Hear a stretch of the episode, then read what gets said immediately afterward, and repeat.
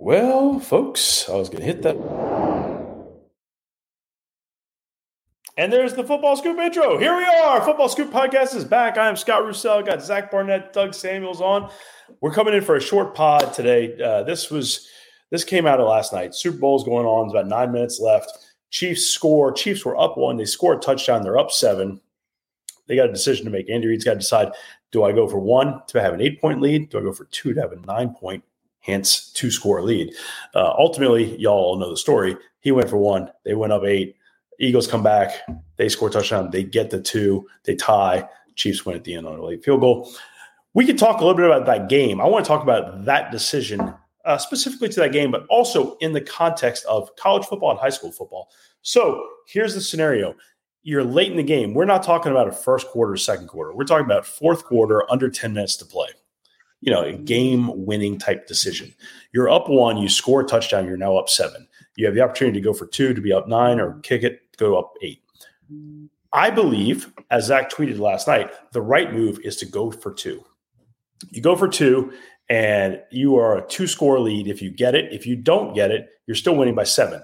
I believe in that case, it's more likely that the other team gets the ball, they come down, they're probably going to go for one. They might play for two, but depending on the amount of time left, you ha- you can control the variables. You have the chance to go get that last score to win the game.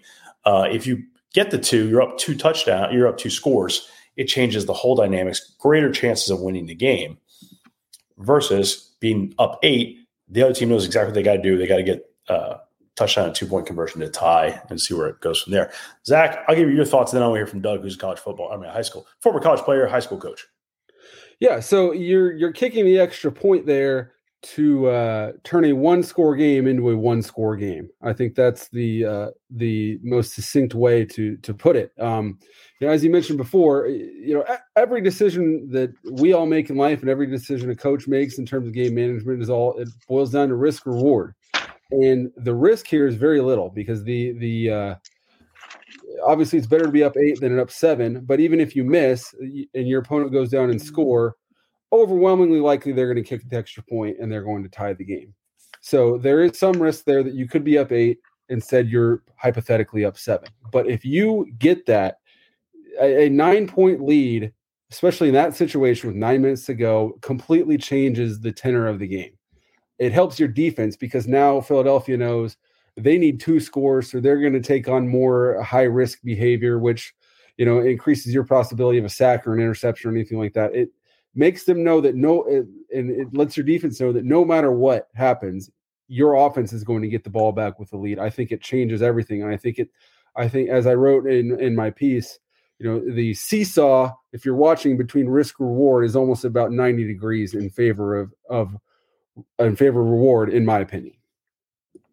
All right, Doug, from a coach's perspective, where are you in this one? I mean, it's a beautiful illustration that might uh, win some people over, but uh, every coach in the in America goes into the game on your call sheet. You got your go for two situations after you score a touchdown. Are you up seven? I consulted the chart, um, you know, after reading your your deal just to kind of see where it was, and the analytics say kick the field goal. And we all know coaches are very risk averse uh, in those type of situations. I, I, think the the other thing that we don't take into account is the personality of that coach on the other sideline, right? Nick Sirianni throughout the the entire game is is uh, you know motioning incomplete on incomplete passes like he's a DB out there and staring at the other sideline and the you know emphatically signaling first down like if if you give that type of personality a chance um, to go for two at the end of the game in his first Super Bowl um, appearance, that dude's going for two, and he's got Jalen Hurts on his his side that the Chiefs haven't been able to stop on a a third and short situation or fourth and short situation the entire game.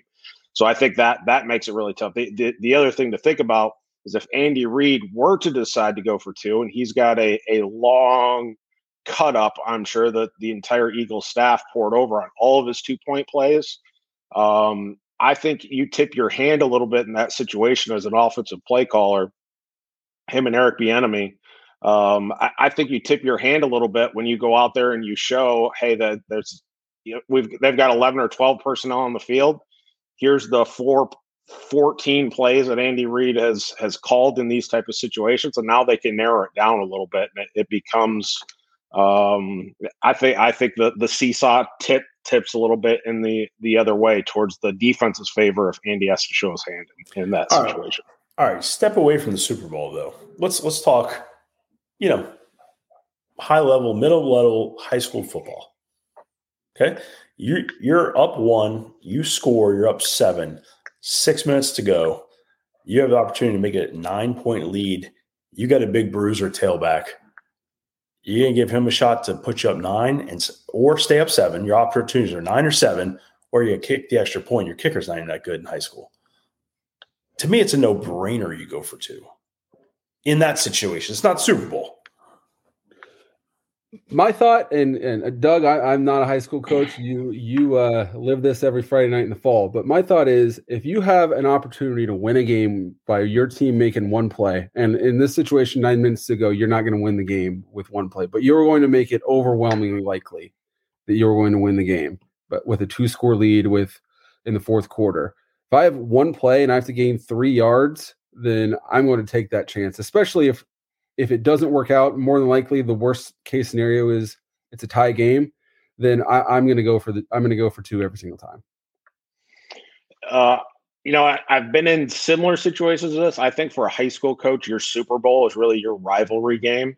Uh, so I try and put myself in in those shoes against like our our big rival uh, up the road. And um, I, I, still say that the first thing we do, even before that possession, is is I'm checking with my guy up in the box. Hey, what does the chart say? So we're thinking about two two point plays. Um, I know Bill Belichick's a guy that believes you take emotion completely out of it, and you're making that decision on Thursday for a Sunday night game. Um, I think I think the Super Bowl is a great example of that probably not being uh, the best the best way to approach it, in my opinion, just because you don't know the ebbs and flows of the game, what's been successful, where momentum's going. Um, so you can take emotion out of it to a certain degree, but I think it's good to let your emotion play a little bit there.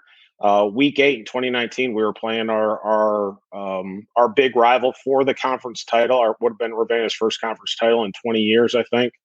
Um, and, and, we were in the open. Well, the minus 36. It was fourth and one. We had a seven point lead. Uh, I actually told the team that if if we won, they could shave my beard on the field, and I was going to rub my beard into the field so it was there forever on their turf. Um, so that that had them pretty amped up. Uh, but but we snapped to our 6'5", 220 pound uh, tight end in, in kind of a direct snap situation.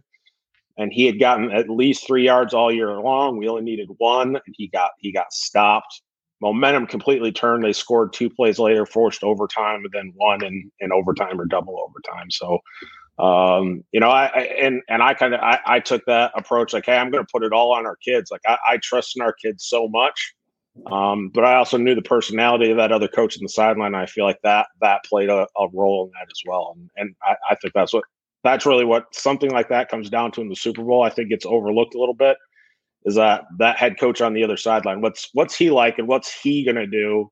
Um, you know, if if they were to score and tie it up, eh, or they needed two to go for the win, that they were going to go for two. Absolutely. So I, I, think that dovetails into something that's really interesting in that uh, coaches coach, you know, to give themselves the best opportunity to win. But I think hidden somewhere in there is I'm going to make the conventional decisions because uh, it, if it doesn't work out, it's going to lead to, to less blowback from me. And you know, 100%. Doug, you going for fourth and one, not getting it. You know, I'm sure you got plenty of blowback, and that's a situation where it works out for you 70, 80 percent of the time. And so I think, you know, as we as a football viewing public get more educated in the game, you know, I think we have to, and I think the public is becoming more accepting of the fact that you know, I'm going to take this risk that has a 70% chance of working out, but I understand there's that 30% chance that it may not happen. And it's just when you boil a, a seven in 10 likelihood of, you know, a six, five, 220 tight end trying to get one yard, but it only, it's a binary. It's either he gets it or he doesn't. You're boiling, you know, something that works out for you 70 times out of 100 into one I, I, think a lot a large portion of the public you know can't handle that that that reality and we're farther along than we were in 1960, but I still think, you know, a lot of people will be like, well, should have punted. And they just can't wrap their minds around that. And so I think a lot of coaches just coach with, well, chart says this. And if I follow the chart and it doesn't, and it, and we don't win the game, well, I didn't make the wrong decision. I the chart made the wrong decision. And analytics did, yeah. But you know, yeah. the the other thing is all all the stats you rely on for those situations, the seven times out of ten or whatever you want to say, those are in regular season games that are not nearly as big of a mm-hmm. stage mm-hmm. or the seat is not as hot a, as that situation. There's nothing else to compare for the high school coach. You know, that's a state championship game, or for us, you know, a rivalry game. Um, so that it, it's just a completely different animal in the Super Bowl. But so, you're absolutely right. That's why I've coaches coach here. I, I, know we're trying to be brief here, but I got two examples here. Uh, uh, Doug, you mentioned this. This is a decision that you make Thursday night or whatever. So 1969, number one Texas is playing number two Arkansas. It's the big shootout. Richard Nixon's going to be there. They're going to award a national championship trophy after the game. Like it's quite possibly the biggest regular season college football game of all time. Darrell Royal and his staff the night before the game decide if we get down 14, we're going for two after our first touchdown. Because the thinking was if we get it, then we can win the game with the next touchdown. And if we don't get it, then we can still tie the game by going for two at, on the second touchdown. So lo and behold, they fall behind 14 nothing, score touchdown, get it. So now it's 14 8. Then they hit a big fourth and three pass, score touchdown. Now they kick an extra point. They win the game 15 14. And it was the, the biggest win in program history until the 2005 national championship game. Now, the, the other side here, uh, this is a game that has largely been forgotten to history, but it always stuck with me.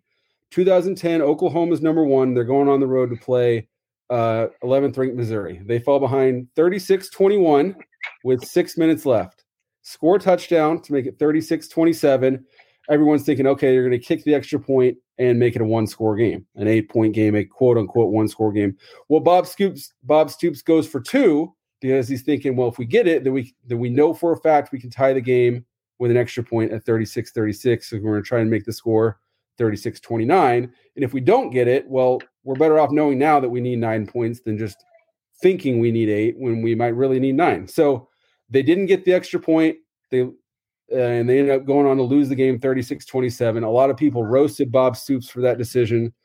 And I thought he was right at the time. I thought he was right uh, here 13 years later. And now I'm on a podcast uh, defending a decision that was made 13 years ago. You know, you know what would really make your head explode, Zach, is if in the Super Bowl last night, uh, they would have went for two and threw a goal line fake. I know no, that's, no, no. That's don't do that. they do have AJ Brown. I mean, yeah, I mean, come on. yeah. Oh my goodness, what a oh, game! Oh, that's a, that's an argument for another time. yeah. All right, so I thought we might have consensus. I thought everybody might agree with me, but no, no, it's okay. Again, that's why coaches coach the game. We don't just have robots calling these things. You don't just go by the book. At some point, you got to read the field and say, all right, this is the best decision. Right. Gentlemen, always a pleasure. Golly, I'm really, really looking forward to the next round football. Some people are going to despise me for saying this, but I'm not talking about the USFL, which apparently starts in two months. Thanks, Fox. I'm talking about college football in August. Let's go, boys. Talk to y'all soon.